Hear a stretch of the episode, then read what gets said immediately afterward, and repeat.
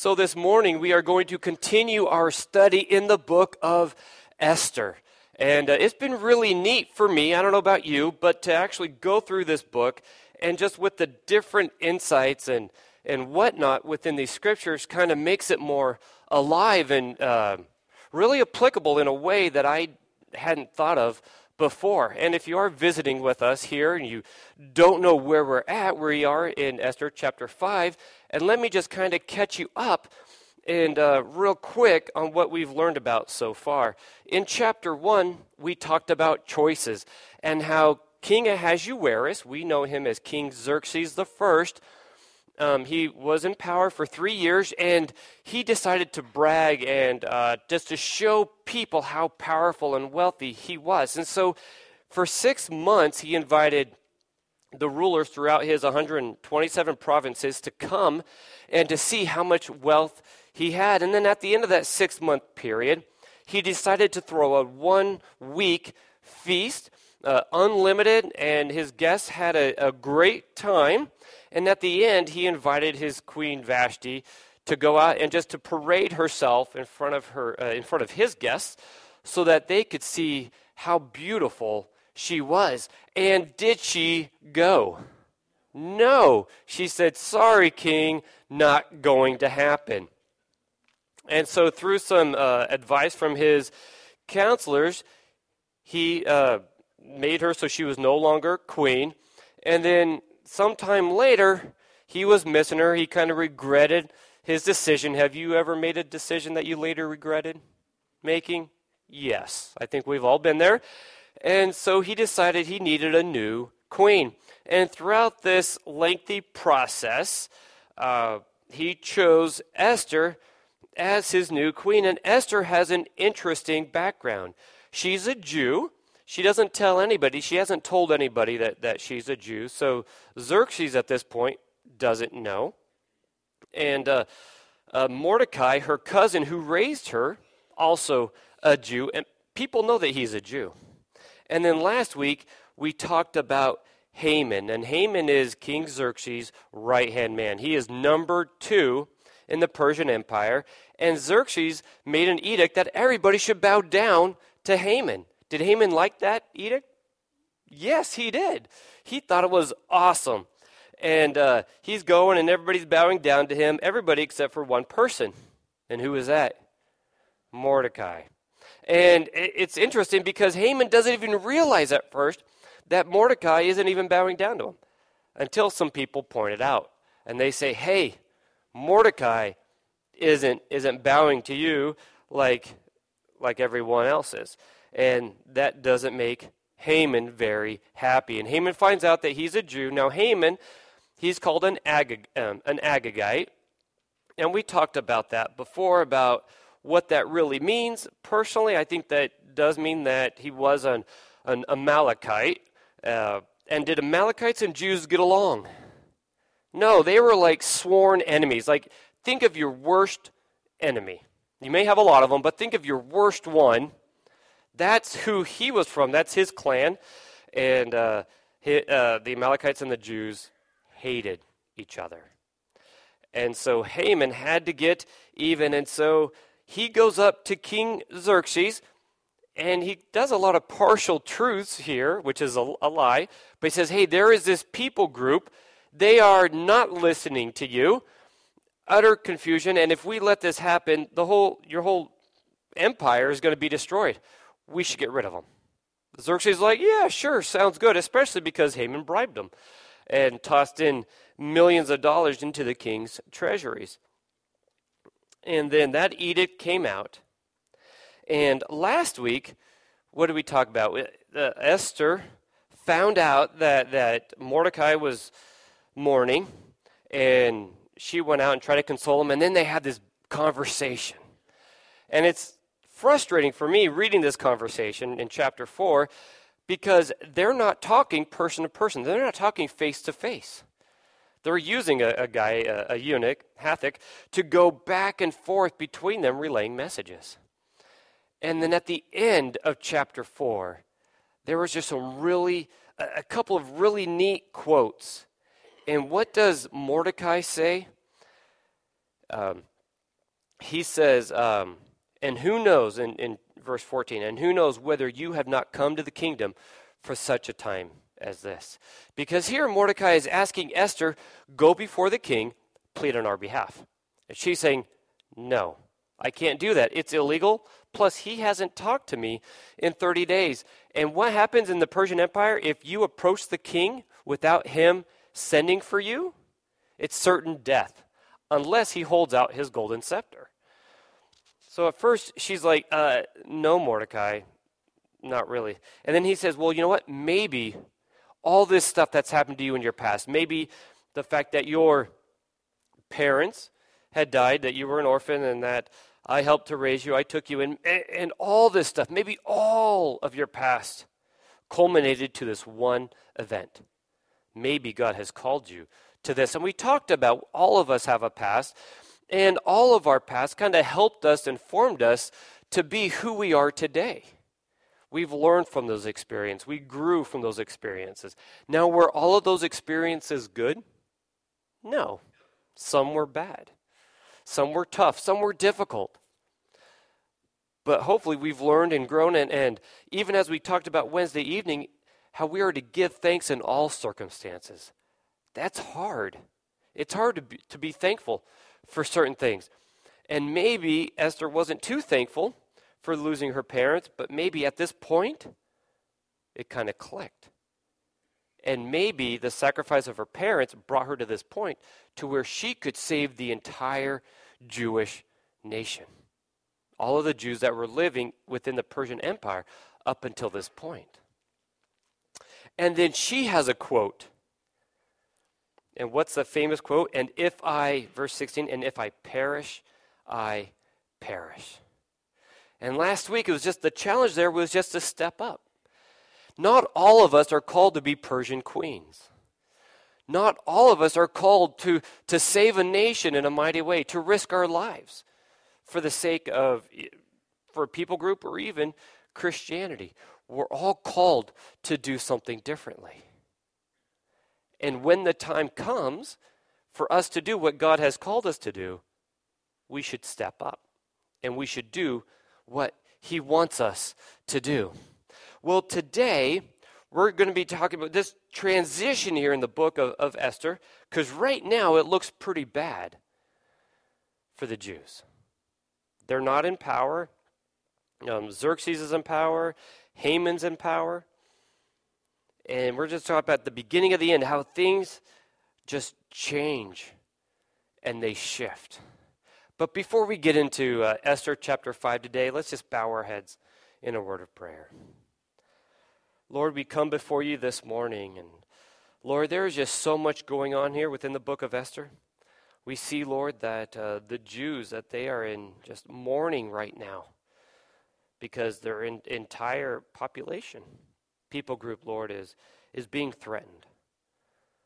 Lord, I pray that you would help us to, to relate to them this morning. Lord, that we would, would feel what they, what they felt. Um, Lord, that we would care about others. Lord, that we would um, put others first. Lord, but uh, most and foremost, that we would do what you want us to do. Lord, I just pray that you would open our eyes, open our hearts, open our ears this morning. Lord, and just that you would speak to each and every one of us. In Jesus' name. Amen. So, the first part of chapter 5, we're going to be talking about Esther's wisdom. Esther's wisdom. And if you've read the book of Esther, is she wise in how she handles this situation? We're going to see how she handles it. So, we're going to talk about, start off with her humble approach.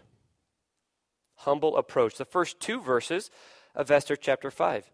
It says, On the third day, this is when, remember, she asked all the Jews in Susa to, um, to fast for three days. It says, On the third day, Esther put on her royal robes and stood in the inner court of the king's palace, in front of the king's quarters, while the king was sitting on his royal throne inside the throne room opposite the entrance to the palace. And when the king saw Queen Esther standing in the court, she won favor in his sight and he held out to Esther the golden scepter that was in his hand. Then Esther approached and touched the tip of the scepter. So, what do we learn about her approach? For one, she risked her life. We talked a little bit about that last week, and how when you go to the king of Persia without being invited, you're risking your life. And here she came in, and she just stood there patiently. What do you think was going through her mind at that moment? She's going in, he's on the throne conducting business, just hoping to be seen. Would that be nerve wracking? You know, I'm thinking um, teachers, you know, when, when you're a student and, and you want to get called upon, were you one of those that just patiently, quietly raised your hand? Or were you one of those, ooh, ooh, pick me, pick me? I, and how hard is it for a child to restrain themselves? And I could picture Esther coming in and maybe being tempted, hey, I'm here, I'm here. But she doesn't do that. She just stands there in her royal dress and just waits for the king's attention. Man, how nerve wracking would that be? But that shows humility, doesn't it? She didn't just walk in there and say, Hey, king, listen up, I got something to tell you. She didn't do that. She was humble, right? She risked her life. And then when he held out the scepter to her, she went in and she touched it. Interesting to note here that she followed Persian protocol. She didn't, she didn't bring out her Jewishness at this point. She, she followed Persian protocol. And sometimes we need to follow the protocols and, and, and um, just the rules of the land to do what God wants. And we can say, well, you know, that's just, that's the U.S. rules. You know, I follow God. Who cares about what the government says? We could do that. Is that right? No. Do you always agree with the laws that government places on us? No. You know, I think some are kind of ridiculous. Um, but you know what? That's not for me to say. It's the laws of the land. And we should do um, our, our best to follow them. But we see that Esther is very humble through all this. Last, last few days, she was probably dressed in sackcloth because she was fasting and, and mourning as well. But she cleaned it up because she knew that wasn't allowed in the king's presence. She got dressed up and she approached him. That's the first part of her wisdom. The second part is she gave a simple invite. Simple invite. Verses 3 and 4 says this And the king said to her, What is it, Queen Esther? What is your request? It shall be given you, even to the half of my kingdom. And Esther said, If it please the king, let the king and Haman come today to a feast that I have prepared for the king. It's a simple invite. The king says, What do you want, Esther? He knows that she risked her life. I'll give you whatever you want, up to half my kingdom. Now, that's a phrase that's used throughout Scripture several times. Did King Xerxes literally mean, hey, I'll give you whatever you want, up to half my kingdom? No, it's a figure of, of speech. Hey, I'll give you what you want, just tell me, and I'll give it to you. You know, as long as it's legal, as long as I can, I can do it. I'll do it. And that's what it means. Have you ever used an expression like that? You ever use expressions? Yeah, you don't really mean it's raining cats and dogs. You don't really mean it's literally cats and dogs are falling out of the sky. But it's just a figure of speech. And that's what he says. And her request is really weird. She, I, I want you to come have dinner with me, you and Haman. And I can just imagine what's going on in Xerxes' mind right now. You risked your life to invite me and Haman for a feast? Is that a pretty big deal? I mean, guys, if your wife risked her life to feed you supper, would you be excited about that? Man, must be some supper. You know, uh, Friday, we had uh, Black Friday, and I know some people get into the whole Black Friday sales, and back in the day, it was just Friday. You really didn't have online shopping. People would go and they would sleep overnight out in the parking lot, and then the doors would open, and everybody, single file, very orderly, would just walk. No. No. They would push and just, it was, it would be. Anybody experience that? Okay, one person is like, yeah, not really proud of it. It's kind of nuts. You're, you're really risking your life to save 20 bucks on something that, that the kids are going to enjoy for five minutes and then throw away. Now imagine, you know, women, if you did that because there was a sale on bread at the grocery store. And somebody even mentioned that on, on social media. It's like, how come we don't have sales, right? Supermarkets don't have Black Friday sales. Come in, buy food because they know you need it. You're going to buy it anyway. These sales are for stuff you don't need. Sorry to burst your bubble there.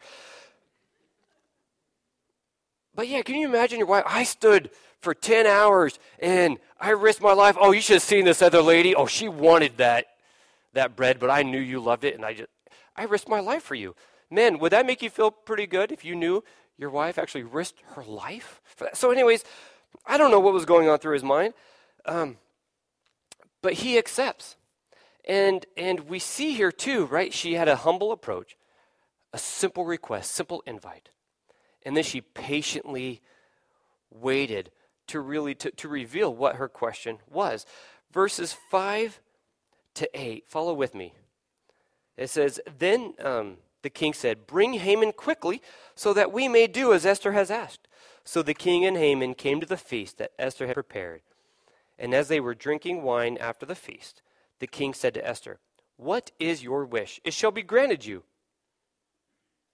And what is your request? Even to the half of my kingdom it shall be fulfilled.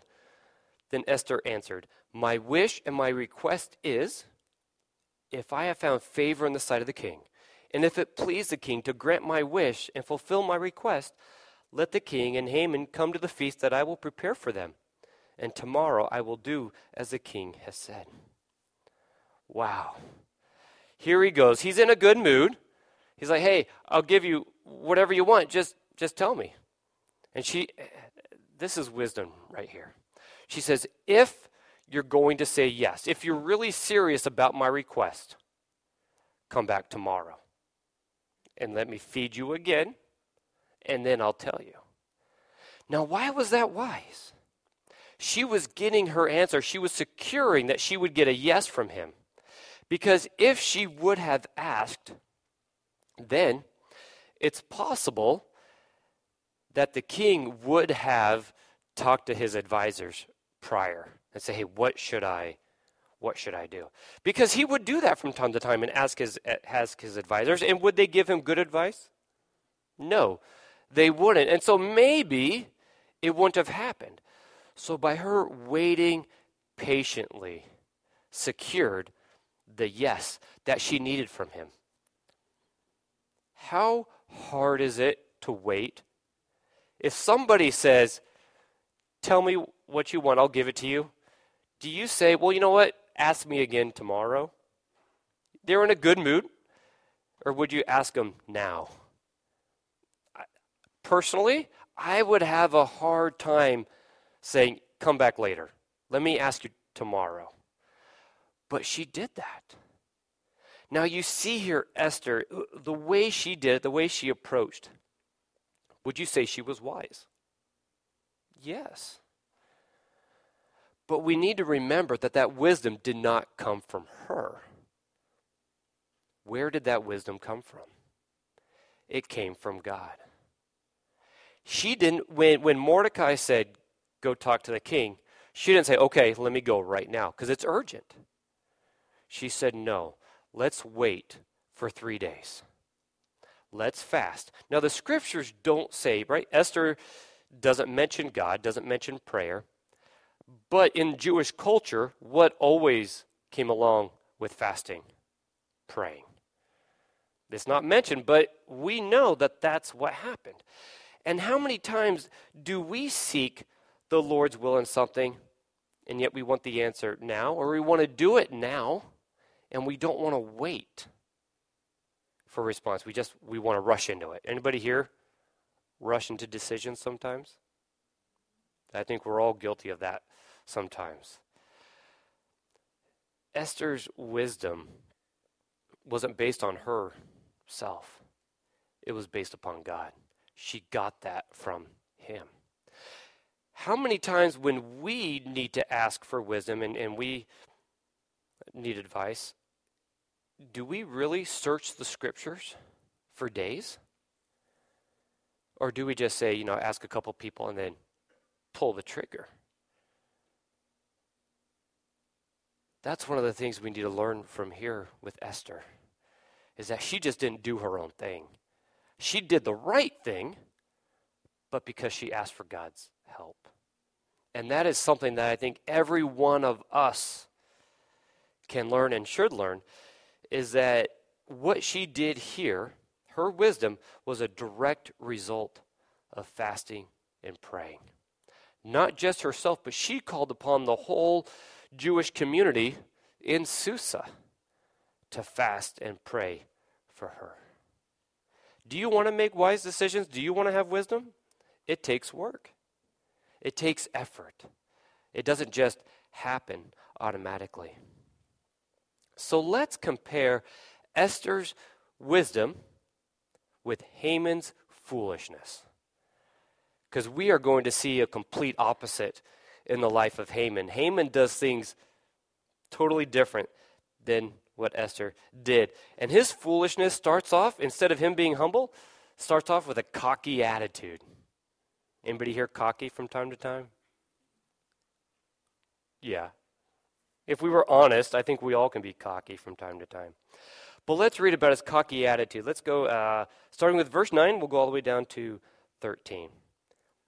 And Haman went out that day joyful and glad of heart. Man, he's happy, isn't he?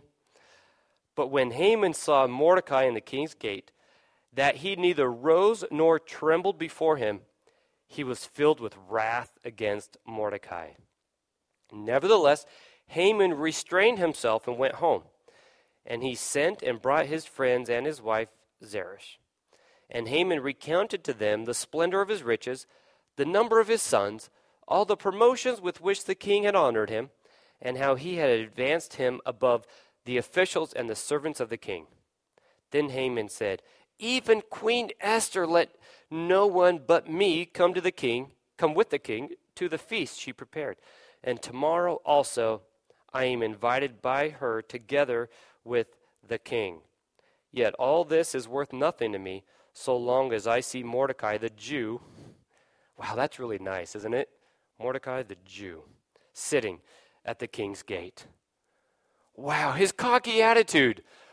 He was second in power in all of Persia, and he was upset because one man, a Jew, wouldn't stand up in his presence, didn't tremble in his presence, didn't acknowledge how great he was, or at least how great he thought he was. He had an awesome day. Can you imagine being invited? I mean, think of the most uh, important person that you can think of, and you are the only one invited to this dinner with him. That'd be pretty special, wouldn't it? Wouldn't that make you feel kind of good? Yeah. But he saw Mordecai, and did he love Mordecai? No, he hated him. So much so that because Mordecai did not stand up, did not tremble in his presence, it didn't matter how good his day was. It was now the worst day ever. You have kids that ever say that? I was talking to somebody this past week. Oh, they're having a good day. Oh, it is the best day ever. And then something bad happens, and then they're crying, This is the worst day ever. Same day, mind you. Anybody ever experienced that as a, as a parent or maybe as a child? Okay, so I'm not alone. Okay, that happens. Here, Haman, right, he's leaving the party. Man, this is the best day ever. And then Mordecai comes along. Is it still the best day ever? No, it's the worst day ever. But I do have to hand it to Haman. He did show self control, which is impressive, right? Uh, Verse 10 Nevertheless, Haman restrained himself. Knowing Haman, how hard would it be for him to restrain himself at this point? Extremely difficult. extremely difficult. So we got to give him credit. He did, he did something good. But what does he do? He gets, he, he, he's upset, right? He thinks he deserves to be worshiped. And then he surrounds himself with yes people. He's upset, so he invites his friends and his wife over to really to kind of have a, a pity party. And you do that when you're upset, when you're angry. Do you want people to who will tell you that, hey, man, relax. It's just one guy. Or do you want somebody who kind of feeds into that? Yeah, he wanted people to feed him. and then he bragged about himself. He bragged about his wealth. He, bagged, he bragged about the number of, of sons that he had. He bragged about his promotions, his job. Man, I am an important person. King Xerxes, you know, I started out at the bottom ladder and I worked my way to the top. In fact, I'm so awesome that when the king threw this feast, I was the only one she invited besides the king. She's going to do it again tomorrow. I'm somebody important. Mordecai is wrong for not worshiping me. And that was Haman's first mistake. Well, maybe not first mistake, but one of his major mistakes in, in the beginning of the end was him just being cocky. Is it easy to be cocky? Is it easy for you to, to look at yourself and be like, man, I'm pretty good at this? I'm, I'm pretty awesome. Nobody could do what I do. Yeah, it's easy. So he brags about himself. He has this cocky attitude. And then he's told, he's given this difficult suggestion, which, which is difficult. Let's read the first part of verse 14. Then his wife Zeresh and all his friends said to him, Let a gallows fifty cubits high be made, and in the morning tell the king to have Mordecai hanged upon it. Then go joyfully um, with the king to the feast. All right, it's a difficult suggestion. Why? Well, to build a gallows 50 cubits high. Do you know how high that is? 75 feet. 75 feet. Is that overkill? I mean, how tall is 75 feet? It's tall. It is very tall. And so here he's he's he's given this idea. So that's difficult to do 75 feet. And you know, these gallows here hung, it's not like a noose. What they would do is they would have like a, a spear and they would pierce a body and raise it up for people to see. And so here the idea is Haman, he's your enemy. Make an example out of him so that nobody else questions how awesome you are. Build a gallows, right? 75 feet in the air. Overnight, get it done. That's a difficult suggestion. What else was this suggestion? You go into King Xerxes and you tell him what to do. That's, that's what they say, right? Right? Then go joyfully, um, I'm sorry, back up a little bit, right? And in the morning, tell the king to have Mordecai hanged upon it. Don't say, hey, king, is it okay if I hang Mordecai? He's kind of a bad guy. No, you just go in there and you tell him. Tell the king what to do.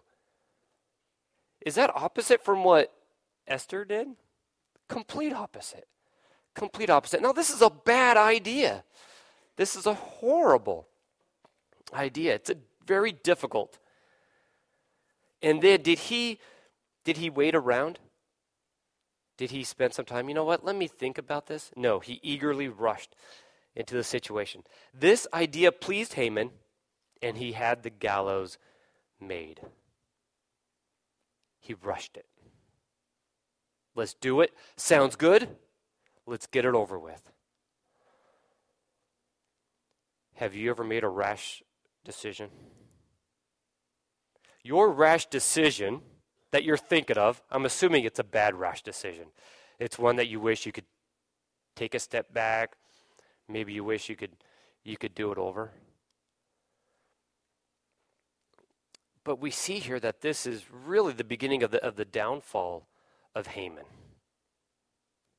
If Haman didn't have that hatred, if he wasn't cocky, if, if he was humble, if he waited to make decisions, if he wasn't rash, his life would have turned out differently, wouldn't it? Completely different. And so here we have in this chapter two different people with two different agendas. Esther wants to save her people, and she's seeking advice from God.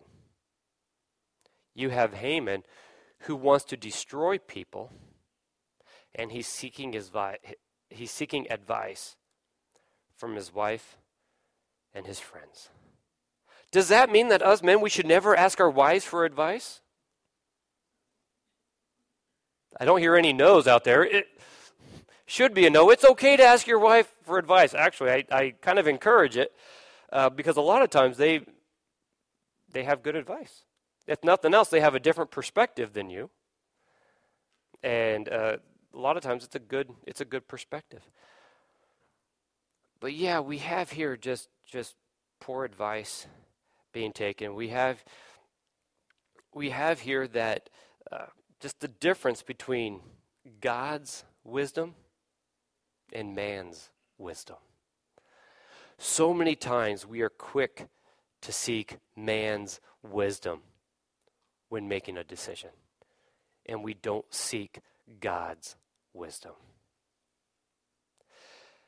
There are struggles that we have in our life. There are, there are questions, there are situations that we need clarity from. We don't know what to do. What should we do when we're in a situation and we need advice? What should we do? Pray. Maybe read the Bible. Do you think the Bible has any idea, uh, any clue on what we should do? Yeah, I think so. So many times we're in a situation and we say we don't know the answer because we're not looking for it in the scriptures. Or we read it in the scriptures and we don't like what it has to say. So we say, well, you know, it can't mean that. Yeah, it says love your enemies, but God, that you wrote that before, you know, Jed came along. You don't know Jed the way that I know him. I can't love him. So let me look where. Oh, you know what? This verse here, it says, Yeah, have wrath upon your enemies, kill them all. Yeah, okay. That sounds good. And we can use Scripture uh, inappropriately because there are, there are some clear passages of Scripture that tell us what we should do. And yet we kind of set those aside and we take these, these ones that are maybe not as clear and change it, change the meaning of these words, change the meaning of the passage. We, will take a verse out of context so that it suits our purposes. If you're struggling with a decision, don't make a quick one. Spend time praying, spend time in God's Word, and don't go at it alone. If you're struggling with the decision, is it okay to ask fellow believers to pray with you and for you? Absolutely, it is. And when you have a group of people who are earnestly seeking the Lord's will, is He going to show you what that is? Yeah, He will. You may not like the answer, because the answer may be hey, go before this king who might kill you if he's having a bad day. Who would love to be in Esther's position when she went to King King Xerxes that day? I'm glad I'm not Esther. you know, I'll pray for her, I'll fast for her, but man, am I glad I'm not her. Now, after I see how everything works out, man, that would be neat. Absolutely, sign me up. Did she know how it was going to turn out? No. But she knew that she could trust God. And we need to remember that. She didn't just do it on her own, she sought the Lord's will.